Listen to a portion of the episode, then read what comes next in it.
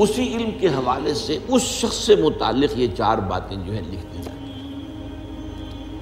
اب اس کو سمجھنا چاہیے اصل میں جو بات مسئلہ تقدیر کے سمجھنے میں، جو یوں سمجھیے کہ ایک بہت آسان فارمولہ ہے، اگر سمجھنا چاہے انسان۔ اور یہ میں عرض کر چکا ہوں کہ سمجھنا چاہیں گے تو سمجھ جائیں گے۔ تفصیل میں جائیں گے تو الجھ جائیں گے۔ اور مناظرہ اور مباحثہ کریں گے تو گمراہ ہو جائیں گے۔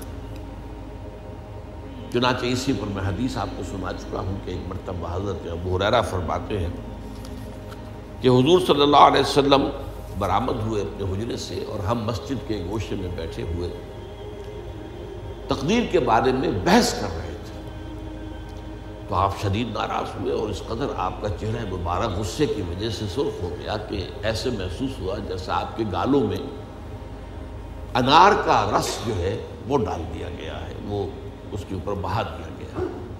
وہ سرخ قندھاری انار، اس کا تصور کیجیے وہ عام تو آلات نہیں، جس کے اندر وہ رنگ نہیں ہوتا۔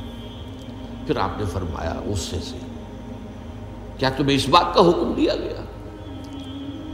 کیا مجھے تمہاری طرف اسی کام کے لیے بھیجا گیا کہ اس مسئلے میں تم بحث کرو؟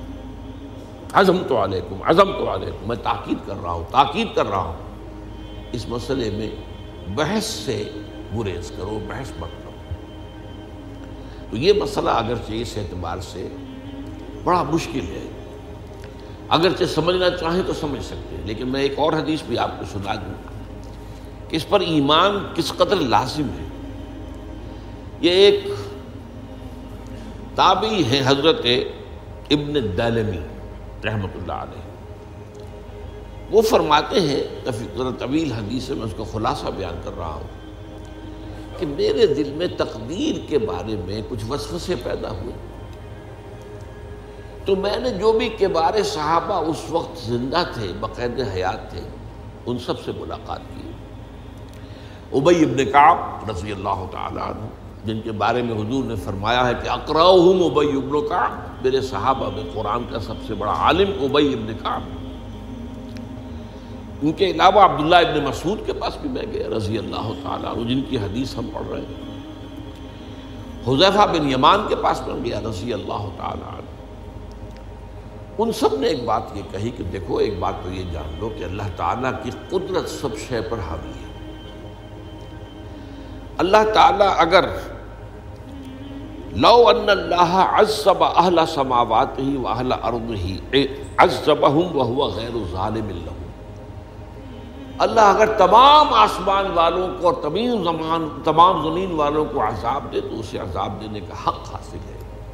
وہ عذاب دیکھ سکتا ہے، بغیر اس کے کہ ہم کہیں کہ وہ ظالم تمام زمین والے اور تمام آسمان والوں میں تو نیکوکار بھی آ گئے۔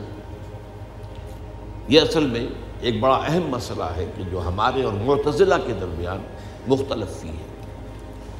معتزلہ ہی کے انداز میں اہل تشیع کا عقیدہ بھی ہے۔ کہ اللہ پر عدل واجب ہے۔ اہل سنت کے نزدیک اللہ پر کوئی شے واجب نہیں۔ اللہ کا اختیار مطلق جو چاہے کرے۔ چنانچہ وہ ظالم کو معاف کر سکتا ہے جب چاہے، اور وہ کسی اچھے آدمی کو عذاب دے سکتا ہے جب چاہے۔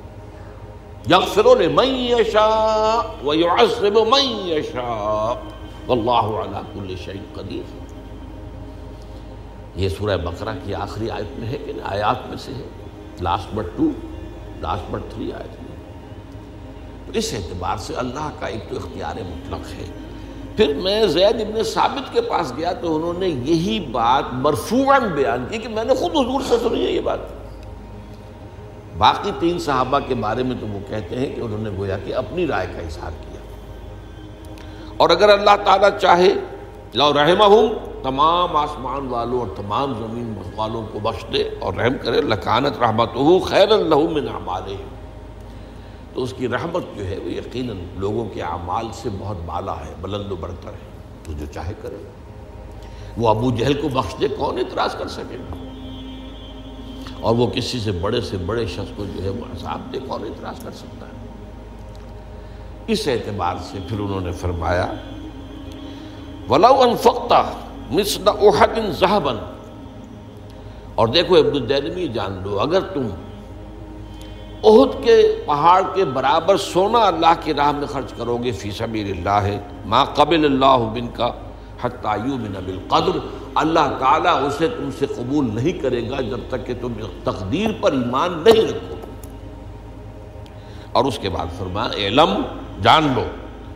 انما اصابہ کا لم یقن یخت آتا جو چیز تم پر واقع ہوتی ہے، کوئی تکلیف آتی ہے، کوئی حادثہ پیش آتا ہے، وہ تم سے ٹلنے والا تھا ہی نہیں۔ مطلب یہ کہ تم سوچو، کاش میں یوں نہ کرتا، یوں کر دیتا۔ اگر یہ ہو جاتا، وہ ہو جاتا، تو میں بچ جاتا۔ نہیں وہ تو آنے والی بات تھی۔ وہ اللہ کی کتاب۔ وہ اللہ تعالیٰ کے علم قدیم کے اندر پہلے سے لکھا ہوا تھا، تو موجود ہے، تو وہ تو آنی ہی آنی تھی۔ وہ اختہ کا لم یقل یوسیبہ کا اور جو چیز کہ تم سے چھوٹ گئی، جاتی رہی، تمہارے ہاتھ سے نکل گئی، ممکن ہی نہیں تھا کہ وہ تمہیں ملتی۔ وہ اللہ تعالیٰ کا مجھے علم قدیم ہے، اس کے اندر تلسی ہے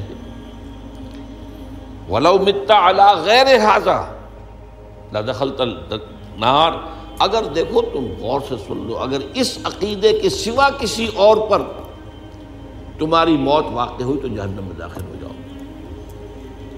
تو یہ اس ایمان بالقدر کی اہمیت کا معاملہ۔ اب اس کے لیے جو میں کہہ رہا تھا کہ ایک فارمولہ جو سمجھ میں آ سکتا ہے وہ یہ ہے۔ انگریزی کی جو اصطلاحات کے حوالے سے پہلے میں واضح کروں گا، وہ ذرا زیادہ واضح ہے ایک ہے پری نالج کسی چیز کا علم پہلے سے ہونا۔ ایک ہے پری ڈیسٹینیشن کسی شے کا پہلے سے طے پا جانا ان دونوں میں گڑبڑ کا نہیں کرنا چاہیے۔ اللہ کا علم قدیم اس کے جبر کو مستلزم نہیں ہے۔ اس کا علم ہے یہ کہ تم یہ کرو گے۔ اس کا مطلب یہ نہیں ہے کہ تم اس کے جبر کے تحت کر رہے ہو۔ اس کی ایک سادہ سی مثال میں دیا کرتا ہوں۔ پھر میں کروں گا، سمجھنا چاہیں تو یہ فارمولہ بہت کافی ہو جائے آپ کسی بچے کے سامنے کوئی کھلونا ڈال دیں۔ آپ کو تقریباً یقین ہے، وہ متوجہ ہوگا، اسے اٹھائے گا۔ ہو سکتا ہے بچہ کسی اور دھن میں ہو اس وقت، ادھر اس کی توجہ کسی اور نہ اٹھائے۔ اگر وہ اٹھا لیتا ہے، تو آپ کے مجبور کرنے سے تو اس نے نہیں اٹھایا۔ اس نے تو اٹھایا ہے اپنے انسٹنگ کے تحت کہہ لیں، اپنے ارادے کے تحت کہہ لیں۔ آپ مجبور تو آپ نے کی لیکن اللہ تعالیٰ کا جو اندازہ ہوتا ہے، وہ اندازہ قدر کے معنی اندازہ بھی ہے، میں بیان کر چکا ہوں آپ اس کا جو علم قدیم ہے، وہ غلط ثابت نہیں ہو سکتا۔ ظاہر بات ہے کہ پھر تو اعلیٰ کل شعین علیم وہ ہے اس کا علم قدیم جو ہے، اس میں کوئی خطا نہیں ہو سکتی۔ یہ ہے در حقیقت پری نالج اور پری ڈیسٹینیشن دونوں کے اندر فرق کر لیا جائے۔ یہ جبر نہیں ہے۔ ہاں اللہ تعالیٰ کا علم ہے، اس علم کے مطابق چیز جو ہے وہ لکھتی گئی ہے۔ وہ تو ہو کر رہے گی، ہوتی تو ہے، لیکن اس کے کرنے میں یہ نہیں ہے کہ آپ پر کوئی جبر ہے مجبوری ہے۔